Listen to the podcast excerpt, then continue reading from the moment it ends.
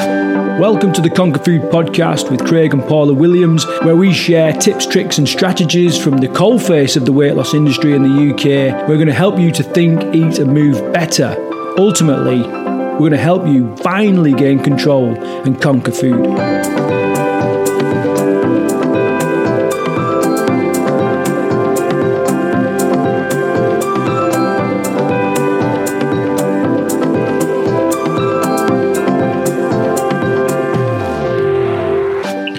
Hey guys, and welcome to this next episode of the Conquer Food Podcast. Uh, I've got a really, really good guest for you today. Um, he's just absolutely brimming with knowledge, not just on sort of health, fitness, strength, and conditioning, but but people as well. He understands people, he knows people. He's does some incredible stuff. He's called Rick Moylan. I'll get him to introduce himself a little bit in a minute, as well as a, a host, just unbelievable amount of like professional boxers. Uh, high level bodybuilders, the England tug of war team, um, current ATP tennis player Liam Broady, who's doing really, really well at the minute. Uh, he's coached just so many different people at a really, really high level. Um, so we're going to get to uh, to chat to him today and um, pick out some of the knowledge. I've got some questions that you guys have posted that I'm going to put to him. There's a couple of that, and, uh, and we'll just have a little bit of a, a general chit chat. So thanks for coming along, to, um, Rick. Hi, Craig. Yeah, thanks for having me. Good to talk to you again, mate. Yeah, yeah, good. To, see it's been a while, hasn't it, since we had uh, a bit of a bit of a natter. Yeah, yeah. The time the time moves on quickly, doesn't it? Yeah. Okay, so I, I want to get I want to get right into it first of all. Can you just give us a couple of minutes about what you've done and, and what you do now? Yeah, I mean, you know, obviously, thanks for introducing. My name my name's Rick. I'm I'm born and bred Mancunian for, for my sins, some might say, but you know, um, I, am I'm, I'm a proud, first and foremost, I'm a very proud dad my son Liam. Yeah, you know, raised and born in, in Manchester and, and still lives there now. I, like many young young men and young women, I, I, I just had a love for sport and I wanted to be a, a sports performer, an athlete, let's say. I, I actually, yes, I did, a, you know, maybe get on to combat sports and stuff and boxing in, in a little bit, but I did a bit of boxing, quite a lot of martial arts. That was something that more so as a, as a young child when I started that, I initially, my parents sort of moved, maneuvered me towards that to keep me out of trouble. You know, I was born and raised in Moss Side, quite, quite a tough part of Manchester at that time. I, I then, you know, played football and was a, you know, I'd say a fairly good footballer. Uh, but like many you know, young men and women. It wasn't to be for me, uh, but that ultimately led me into into my career path. I love sports. I always have done. I lacked confidence in my own ability as as a kid. I think, and that, you know, and, and at various times in, in life as well. And I think that those two things have, have moved me into the career path that, that, that I've got now. I, I studied sport and exercise science at the University of Salford. I worked as a personal trainer for a number of years in city centre Manchester. I was proudly probably one of the first self-employed personal trainers in Manchester at that time. And and then yeah, I I, I got my lucky break in, in sport by by working voluntary, by doing the nuts and bolts, the, the jobs that nobody else wanted to do as as a young as a young uh, coach coming through. And I um I learned my trade as as I went. I I've worked with thousands of members of the public now over my over my career. I've I've gone well past that that sort of ten thousand hour coaching mark. I'm probably closer to twenty thousand now. And yeah, I was lucky enough to uh, work uh, as four years as the head of performance for Team Ricky Hatton, and I've, I've since worked with six world champion boxers you mentioned uh, the tennis. I also worked with Red Bull for a, for a few years with all their extreme sports athletes. So all those crazy guys and girls who do things really, really fast, jump off buildings, all that kind of stuff. And that's that's led to, to a ton of different diverse, you know, all that work in sport has led to diverse work, you know, seminars and coaching for the police force, for the military, lots of uh, different universities, and and probably I think think what I'm probably most proud of, which is my, my charity work, which maybe we'll get to in a bit. And and that and that's me. But what you know, what I would say, Craig, I'm working class boy who's still learning and still trying to get better every day. Incredible CV, but um, the, the way you kind of put it across, you can tell working class lad, no nonsense. And I think you know that's definitely definitely something I like about it. So if I can just kind of run into a couple of things. Obviously, you know, some of our boot campers and that that are listening to this, they'll be going, "Well, this is this is all great, you know, high level performance, uh, professional athletes, and all that." But that's that's not really me. But are there certain things that you see in these professional boxers and tennis players and and all, you know all these these even maybe even these Red Bull athletes, although they are a bit strange. is, there, is there certain things that you kind of see in them that that most of most people have, or the average person, you know, has them them characteristics? Uh, yeah, I mean, I I did I followed a path that that I think is fairly common to to a lot of coaches. In that, as I started to progress up the up the ladder of um, performance, let's say, and getting getting working with elite sports people, elite athletes, my default, Craig, was I, I need to learn more. I need, I need more knowledge. So I, I, you know, started reinvesting my money, doing loads of courses, traveling all around Europe, learning off different people. I went back to university and did my master's degree in strength conditioning, all well and good. What was evidently clear to me is that I, I could have two athletes, okay, that were of similar, similar height, similar weight, similar technical ability, similar talent, I would give them the same program because we were in the same sport, and I would get a completely different reaction and a completely different response. And and it, it basically the point I'm making is I, have got all these qualifications, which is fine. You know, you get a few letters after your names, good for your ego, and all that kind of stuff. I, I had to learn more about people and athletes are exactly you know high performers. Let's say high yeah. performers because. Um, these characteristics are the same in military. They're the same. You obviously know this with your background. They're the same in the police force. They're the same with high performing corporate people. You name it. Is that we all, we all, there is a perception that, that athletes are, you know, they do, they do, like you say, the crazy Red Bull guys and girls. They do sometimes. They do amazing things, but they fundamentally are people just like you and I. They have hopes. They have dreams they have fears, they have insecurities, just like you and I. And that is where we we are. You know, I've been down to, to boot camp. I've met a load of your guys. Uh, it was I had a great day down there.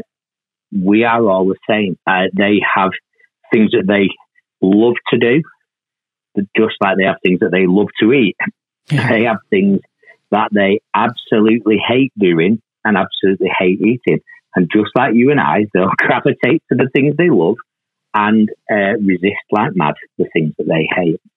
They're no different to, to any one of us. We're all exactly the same. That's often missed, isn't it? I mean, you know, I've, some of my like sporting heroes of that, I look at them and think, well, they're just they're just like supermen, superwomen. you know, just incredible. You look at like um, Jess Ennis and you sort of think, it's just ridiculous to think that she's a normal person, like walking a dog and all that kind of stuff. But um, yeah, it's good to get like a bit of an insight there from from you. Uh, so, so yeah, what? I was just going to say she's got the same, not just that Ennis, let's say, but any any athlete. They've got the same insecurities as every single one of us. Am I good enough? Am I fast enough? Am I am I getting better? Am I not getting better? Am I getting older? Am I too young? You know, it's we're all fundamentally we're all, of course, our own battles are individual. But what the point I think I'm making is there is a perception that, that these guys and girls are, you know, hardwired robots, superhuman, and it's absolutely not the case. Is it just a case that they've, they've made different choices then and ended up in a different place? So it must be some genetics as well. Well, there's got to be some kind of genetic difference in there. But you know, how how how do they get there then? Yeah, absolutely. Of course. I mean, there's a, there is some. Of course, is there, there is genetics, and and it, the argue that argument of talent, you know, are we uh, born with it? Is it learned? You know, that is a that is a a conversation that we could spend all day talking about and never get to the end of, and, and we'd all have maybe different opinions in that. I think within what, what I call a performance jigsaw, and you know, of which is many pieces, a, a big piece of it is the, there's luck along the way. But of, of course, it, it is all about yes, it's about choices. For, for many high level athletes, certainly in the sports I've been involved in, it's about um, escapism. So a lot of them have come from very working class backgrounds, and and sport affords them a chance to to be successful in something, to to be good at something, and to gain rewards not just for themselves, for you know, for here and now and later life, but also for their family as well. And and I, I know that certainly, I, I mean, I have a belief that some sports, you know, without naming any names, would I, think there's world champions in some sports in inner cities that will never be found. Yeah, you're right, and that's, that's probably goes back to your roots in Moss Side. You know what I mean? I mean, how many disadvantaged kids are out there that they're just never going to get that lucky break or whatever? You know, and how much talent is just left on the streets? It's um, it's unbelievable, really. Um, yeah, I mean, sorry, I was just my. I mean, my family came over from Ireland in the '60s uh, at the time as as well. Um, the Windrush generation was was coming over into Manchester as well, and, and in particular, you know, in areas like Moss Side, like you say, there was there wasn't a lot of money, but what what there actually was was people's willingness to work hard and. Uh, and, and things such as boxing and combat sports, it, it kept a lot of young men there was there was less advantage for uh, there, there, was less opportunity, excuse me, for for women back then for things like boxing, um, you know, compared to what there is now. But uh, it certainly gave us an opportunity to, to channel our focus towards the right means. So, so moving on from that in a slightly different direction is like, so, so what is there other things that these top level athletes have that really do set them apart? I've seen amazingly talented athletes not be successful. And I've seen t- athletes with obviously talent, but with perhaps not as much talent go on and win world titles. And, and I think if, if I'm looking for, you know, characteristics, let's say, that I think are relatable to, to the boot camp members, I think one of the, the and you, you touched on it before, and it, and it forms part of the coaching model that, that I use with all my clients. The, one characteristic that really successful athletes have is the ability to make the right decision. And, and when I say the right decision, I don't mean anything astronomical. I, I basically think that, and I talk about this a lot with my guys, is that every single day we're faced numerous times in the day with, with a choice, okay, with a decision to make, with a choice. And that choice is, is, is, when it's boiled down, is one of two things for us. It's either the choice of short term pleasure or it's the choice of short term pain. Now, if we repeat the choice that we make of short term pleasure often enough, it will lead us to long term pain. On the flip side of that, if we repeat the choice of short term pain often enough, it will lead us to long term pleasure. And a characteristic I've noticed a lot in the people I work with, the ones who do really, really well. I'm often asked, you know, what's the, what's the training that they do? They must have these amazing training programs or amazing nutrition plans and all that kind of stuff. And I said, no, they do not. They do the basics well and they do it well every day. And they, they make the choice of short term pain. They understand, like I think all of us do, what's healthy to eat, what isn't healthy to eat. But when the temp- and they do get tempted, when the temptation is there, they are able to make that decision of short term pain to eat that healthier food that perhaps doesn't quite taste as nice, get outside in the rain. And uh, we mean, this is Manchester, right? You know, so it's raining all the time, you know. Um, so, you know, they will go for a run. And, and, and, and yeah, they get that feeling of, oh, I can't be asked today. Oh, look at the weather. Oh, it's raining. I'm going to get wet. Oh, I'm not as fit as I want to be at the minute. So it's probably going to hurt. My times are probably not going to be that good. But they do it anyway. They're able to take the decision of short term pain. And they know if they repeat that decision, you know, go, oh, I want to watch Netflix. And it applies to everything. It's 11, you know, half 10, 10 o'clock, half 10, 11 o'clock I want to watch Netflix. You know, I want to watch the latest episode of uh, Game of Thrones or whatever's on it right now. If I take the decision of short term pleasure and watch Netflix, I'll probably stay up and watch the second one. Mm. And I'll wake up feeling tired in the morning. I might not go for my run. Short term pleasure equals long term pain. The best athletes get it. I want to watch Netflix, but I'm going to bed because I know that I need to recover. I need to rest. I need to get up early, do my run. I really don't want to go to bed early, but they do it anyway. And I think that is the characteristic I've seen more than ever You know, Scott Quigg, former world champion. I'm certainly not suggesting that we should all do this, but we've done training camps and we've trained on Christmas Day because in his mind, he's like, I'm training, I want to win. It's a it's a short term pain thing. I'll just swerve it because it's Christmas Day. No, it's just a day. Go and get your training done. Mm. Rick, can I just add? Obviously, you know you've, you've you've worked with some incredible people, you know. But the one that sticks out in my mind is Tony Bellew because he had a he had a bit of a go, you know, on the SAS who dares wins. He had a bit of a go at uh, the instructors and that. And I thought, eh, freaking instructors want to be careful, like you know, if he lets rip with a few punches, they're done for. have, have, you yeah. have you ever sort of locked arms with these people and like, you know what I mean? How, how do you how do you kind of bring them back online if they uh, if they don't quite agree or, or whatever? yeah, it's the skill, you know, it's the skill of coaching, isn't it? And again, this is the same for for again for our, for members of camp, for our clients, for for any one of us. We, we all, uh, depending on our mood, depending on our emotions, depending on if we've slept well, depending on if we've ate well, we're all emotional human beings, and and you know some days we feel great, other days we don't. Again, athletes are athletes are no different. Just like I'm sure maybe one or two members of camp, they can be stubborn sometimes. Um, that said, we're not we're not right all all the time either. Um, so for me, with with the athletes, it's about working with them. I think a, a dictatorship doesn't doesn't work. That said, sometimes we've got to give them a bit of a kick up the backside. Sometimes we've got to have an honest conversation, what I call a courageous conversation.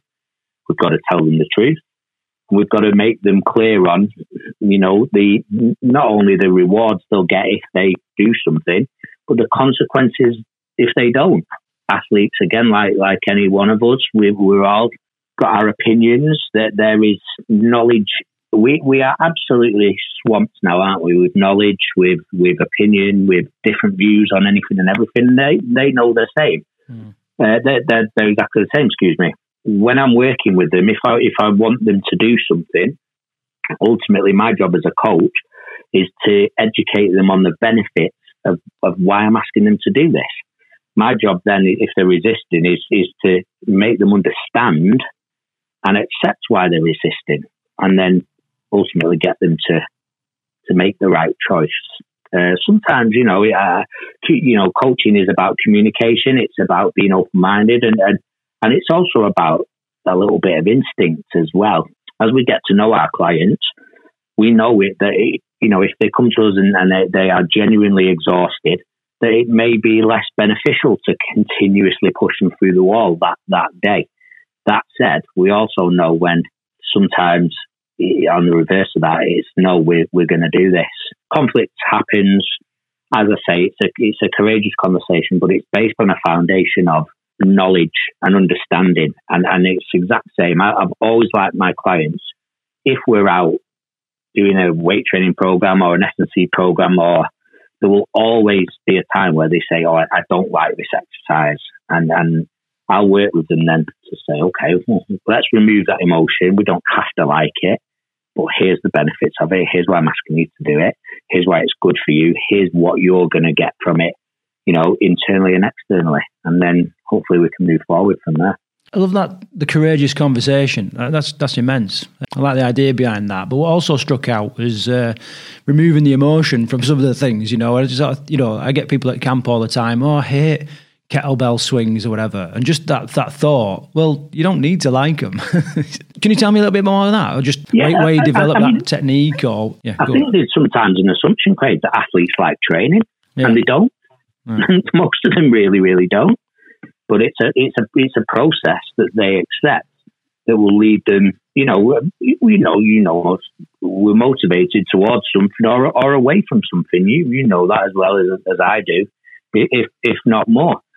When when somebody tells me that that that they hate something, I will I will you know calmly ask them what part they hate about it because it's a kettlebell you know, and, and it's, it's simply a movement. And if we take the emotion away from it is a process. It's a process that we don't have to like.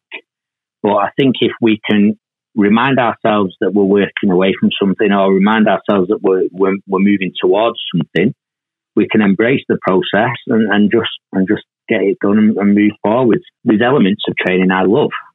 There's elements of training such as flexibility, stretching, I absolutely hate, and and I, and I hate them because they hurt. Yeah. You know, and we on that. It's an irony that um, that that often the things that are good for us we tend to not really like. Um, I'll try and reframe it with people. I'll try and reframe it mentally in their head. You know, um, I I actually don't like being on a physio table. You know, as I as I get a little bit older each year, as we all do, I don't like being on a physio table. I more so don't like having to pay to be on a physio table. I don't like stretching, but I understand and I accept the two key elements of change, understand it and accept it. I understand and accept that if I stretch more, it will reduce the time and money I spend at the physio so I do it. Can I jump into some questions now from our campers, which completely, you know, I've not, I've not pre shown you these, so we'll we'll do it kind of off the cuff and see see how we get on. Yeah. You're all right with that? Uh, yeah, use some of your, yeah. your your knowledge, right? I've got one from from Alice, and she basically said, "Can you build muscle and lose fat in a calorie deficit?" brackets with good protein intake. So I know that I mean there's probably so many intricacies of that, but um, you know how, how do you go about answering that? Uh, okay, I'm going to break that question in half. Yeah. So can you can you build muscle? I'll move to the left. Can you lose fat? I'll move to the right. In order to lose fat, you have to be in a calorie deficit. I think there's a ton of different uh, ways of uh, trains of thought, schools of thought uh, around balancing hormones, around um, health, and, and I agree with every single one of them. But also, when it comes down to it, on the, the theory and the law of thermogenics, you've got to be in a calorie deficit. You achieve that by knowing and understanding your basal metabolic rate. So basically, how much fuel you need in a day, and then understanding that you have to move uh, more as well, and we have to move with good quality. And and did you say with something about protein as well, there, Craig? Yeah, with good protein intake, whatever whatever that would be. And and, and in order, to, yeah, so in order to uh, you know lose fat, and and and what will help with achieving caloric deficit is that protein intake is the foundation of uh, a balanced nutrition plan. So there has to be good, good pro. You know, I think I think what the person there is getting at is with is with a high amount of protein in in the diet. For me, we have to understand that uh, nutrition should be balanced. That you know, but the key is for me um, so what I mean is by yes, good protein, but also good quality fats and, and uh, some carbohydrate in there as well, some slow releasing carbohydrate, low starch carbohydrate. But yeah, ultimately, when you boil it down, we have to be in a calorie deficit to burn fat. That has to happen. I think answering that half of that question, can you build muscle in a calorie deficit? I've, oh gosh, I've, I've worked with thousands of different people and it's been a real it's a it's a lottery with this one really. So what I mean by that is I've worked with some clients who have been able to get lean and and I think again build muscle. I think um, what that means is actually make muscles grow, make them get bigger. I've I've had some basically I've had some clients that yes have been able to do that in a calorie deficit, and then other clients who haven't, and there's been no real law to that. Mm. So I would say base it on facts. So if you're training well, if you're able to, to, to perform well in your training in a calorie deficit, uh, your body fat is reducing and you are getting stronger and more powerful, then I would say carry on. If you are in a calorie deficit, you are losing body fat, but you are weak, you are unable to, to lift, you're unable to do press ups and squats and pull ups and all that kind of stuff, I would try something different. And I would understand that maybe you need to increase your fuel in order to perform. It's a really open question, that one. I'm not sure I've answered it. No, you're right. I think, well, you've definitely got some great points across. And um, I, th- I think for me, it's like, you know, whenever someone talks to me about this kind of thing, I'm kind of like, look, just split them in two. Let's let's have a, two different periods where, you know, you, yeah. have a you have a fat loss bloody period and then a build, you know, a muscle building period, or, or vice versa, or whatever. You know, it's, it's. I think it is a tough one, but I think you answered it really, really well. Um, yeah, I think I think splitting them in two is important. Fat loss is fat loss, and muscle building is muscle building. So I think fat loss in a calorie deficit, yes. Building muscle in a calorie deficit, Uh, can be done, but not by everybody. I think understanding that we're all unique. So just because the person next to you is able to do it doesn't mean you are. Uh, and there is no saying, if you do what you always did, you'll get what you always got. So if it's not working, you got to try something new. Yeah. The next, the next question from Claire is: uh, What should diabetics do differently or additionally in strength training, considering uh, considering they can have less power to muscle ratio pound for pound than non-diabetics? Now, I know, I know you're not a medical doctor, um, mm-hmm. but just you know, a bit your, your take on that. Uh, that's, a, that's a great question. Um, there was a boxer actually, I forget his name now, but he uh, was the first professional boxer recently to be granted a professional boxing license as a type 2 diabetic. It was banned in boxing for a while. Uh, this, I forget this chap's name now, but he was able to prove that, you know, it, it, it was. Is it? it was I've just done a little bit of Google search there. It's come up as Muhammad Ali. Is that right? That yeah, that's him. Yeah, that's yeah. him. Yeah, yeah. Uh, that's him. He's, he's based in, in, uh, I think, in sort of Bolton, up in the northwest of England somewhere. Got some big um, boots to um, fill there, aren't you, with that name? yeah, with that name. Yeah, yeah, definitely. Uh, but he was able to prove that he was obviously fit, healthy, and and and it was discriminatory. And why why could he not compete? And yeah, he's been he's been granted a license. What should diabetics do differently? I think to to first and foremost, the biggest thing, if it, if it's particularly type two diabetes, the first thing that they should do is strength train. That is the first thing that they should do. I think the science shows that strength training um, helps regulate insulin and blood sugar. That hormonally helps with hormonal balance. So I think if you know if you're not doing strength training, that would be my first point of call. Start doing it. The big one for me would be to to monitor recovery rate. Now, one thing that we do use is carbs often after strength training. If you're type two diabetic, that may not that may not be the case for you carbohydrate uh, with you know helps with protein synthesis. It helps the the ingestion of protein into the muscle. It helps with recovery, basically. So to answer that question, uh, uh, they may. I'm not saying this is fact, but they may need slightly longer recovery. They may need slightly longer recovery between each set. I don't know that for a fact. I would I would sort of thinking logically there consider that they, they should need to work as hard as they can to get as strong as possible. Well, that's a tough question. Uh, what I would say there, you know, and I'm going to go and look that up actually now afterwards because uh, I'd like to know the answer deeper, you know, to that myself. And what I would say to, I think he's, the lady's name was Claire. Yeah. Remember that the internet is is full of um, is full of opinion. So I would, if she wanted to research that herself further as well, to look at what's proven by science. So rather than just googling, and you know, I'm not suggesting she she does, but if she wanted to know more, and I I will certainly go and look up afterwards.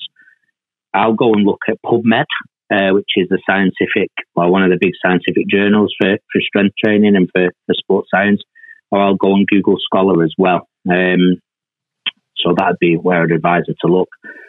To, to round that answer off, as I've said, first and foremost, diabetics, particularly type 2, should do strength training. They absolutely should do strength training. As, as a priority? And as a priority, yeah. The, the, the, it absolutely is proven to help regulate insulin. So, uh, and, and sort of increase the sensitivity and, and therefore it directly supports your body's fight with type 2, type 2 diabetes. That is scientifically proven. Uh, then to answer the second part of the question, and this is just me thinking logically, I would, uh, in terms of what should you do additionally, stroke differently, uh, perhaps uh, look at your recovery times, take more recovery if you need to, um, but focus, uh, as is always with strength training, on trying to get as strong as you can do in a safe manner. Yeah, another another great answer.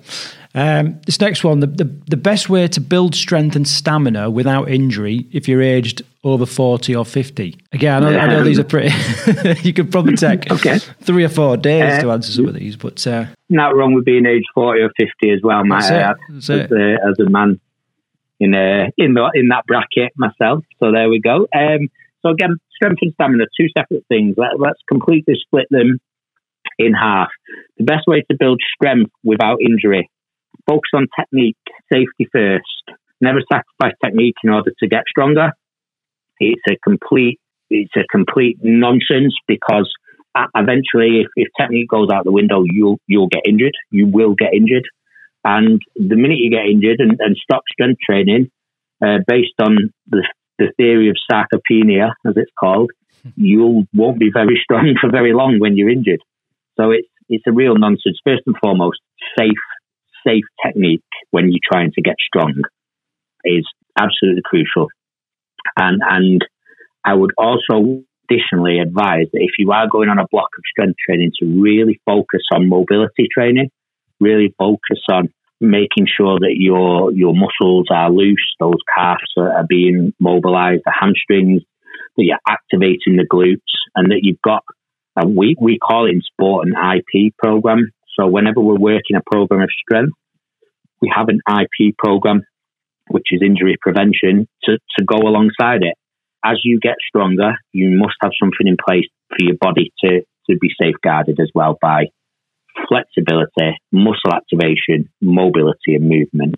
I would again, 40 to 50, at any age, I would I'd, I'd advise you to get stronger, but I would certainly advise you to get stronger in those in those age brackets of 40 and 50 and above.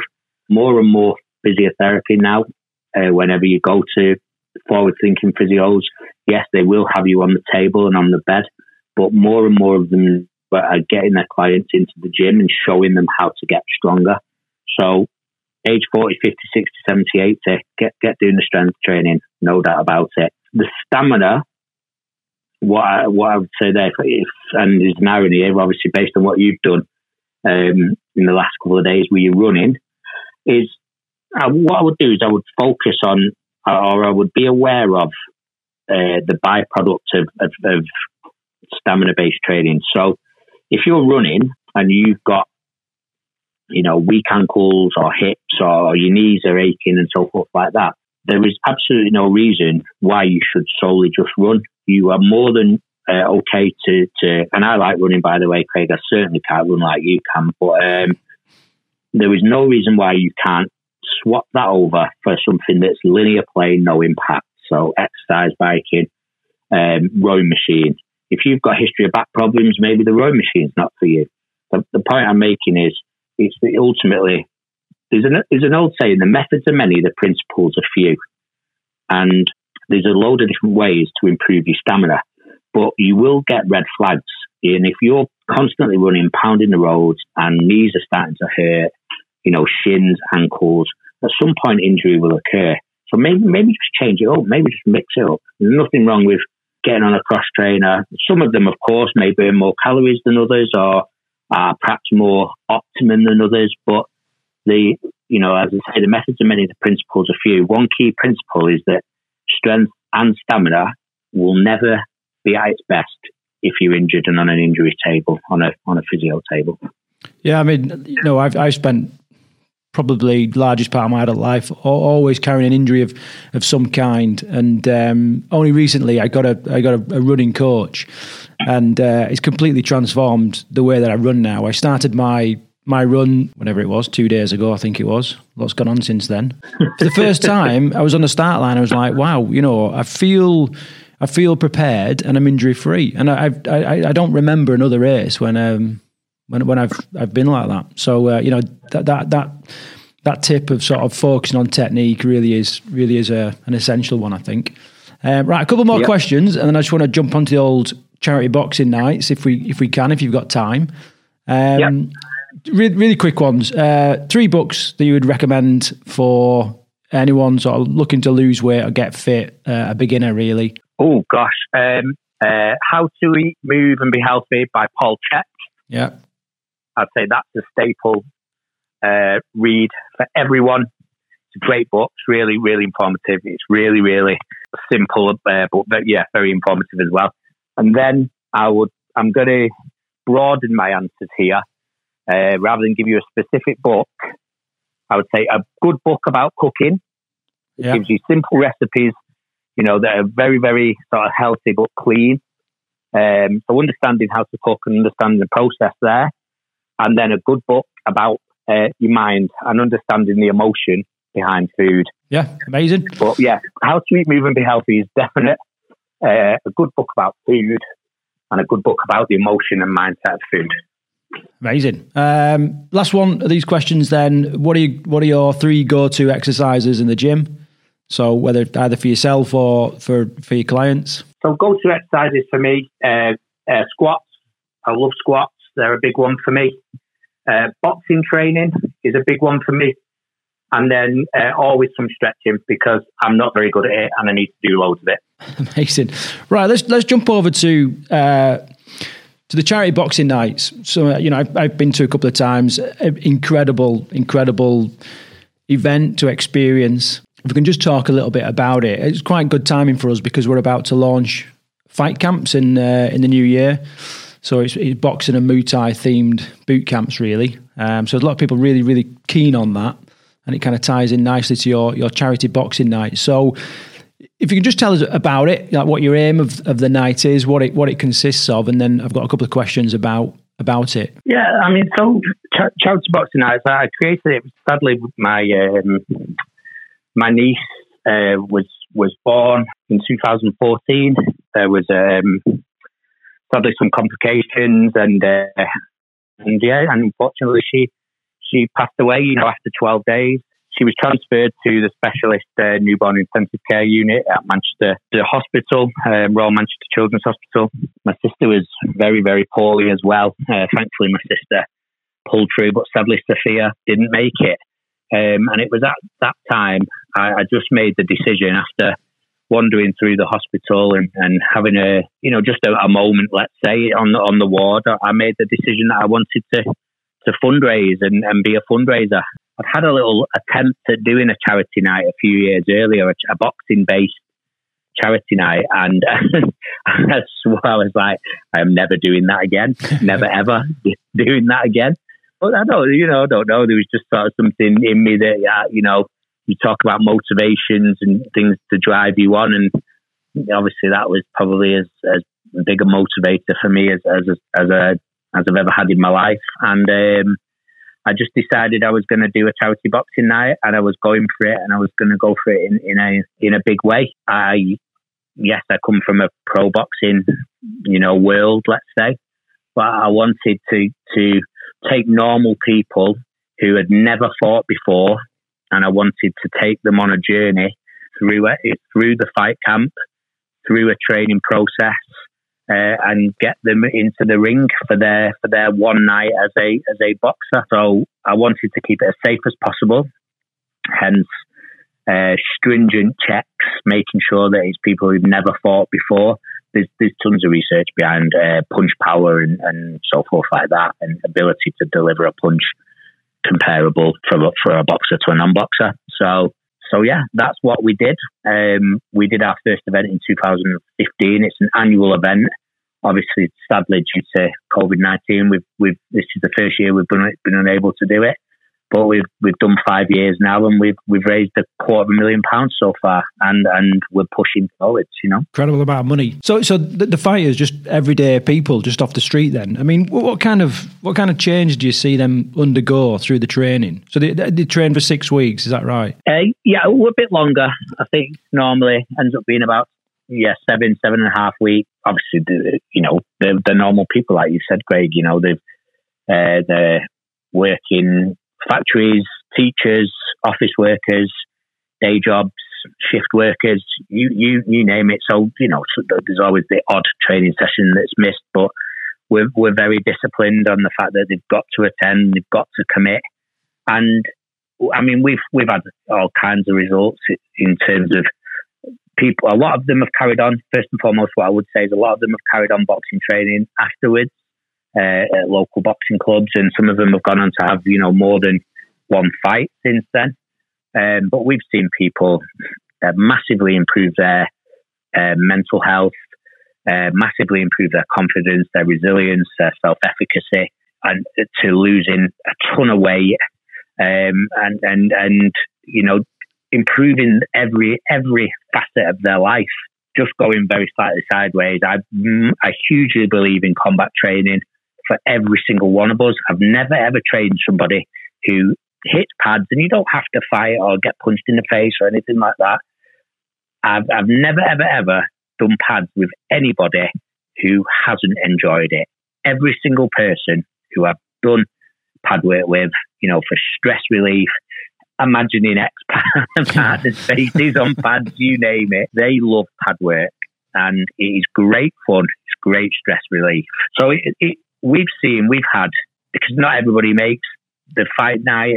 Some people, you know, decide that actually I just wanted to do the training and, and that's fine. But we've had, you know, well over 100 people go through our training process now over the five years, well over, probably close to 150. And for every one of them, it's been a positive, a positive thing. And, and in some cases, it's been life changing.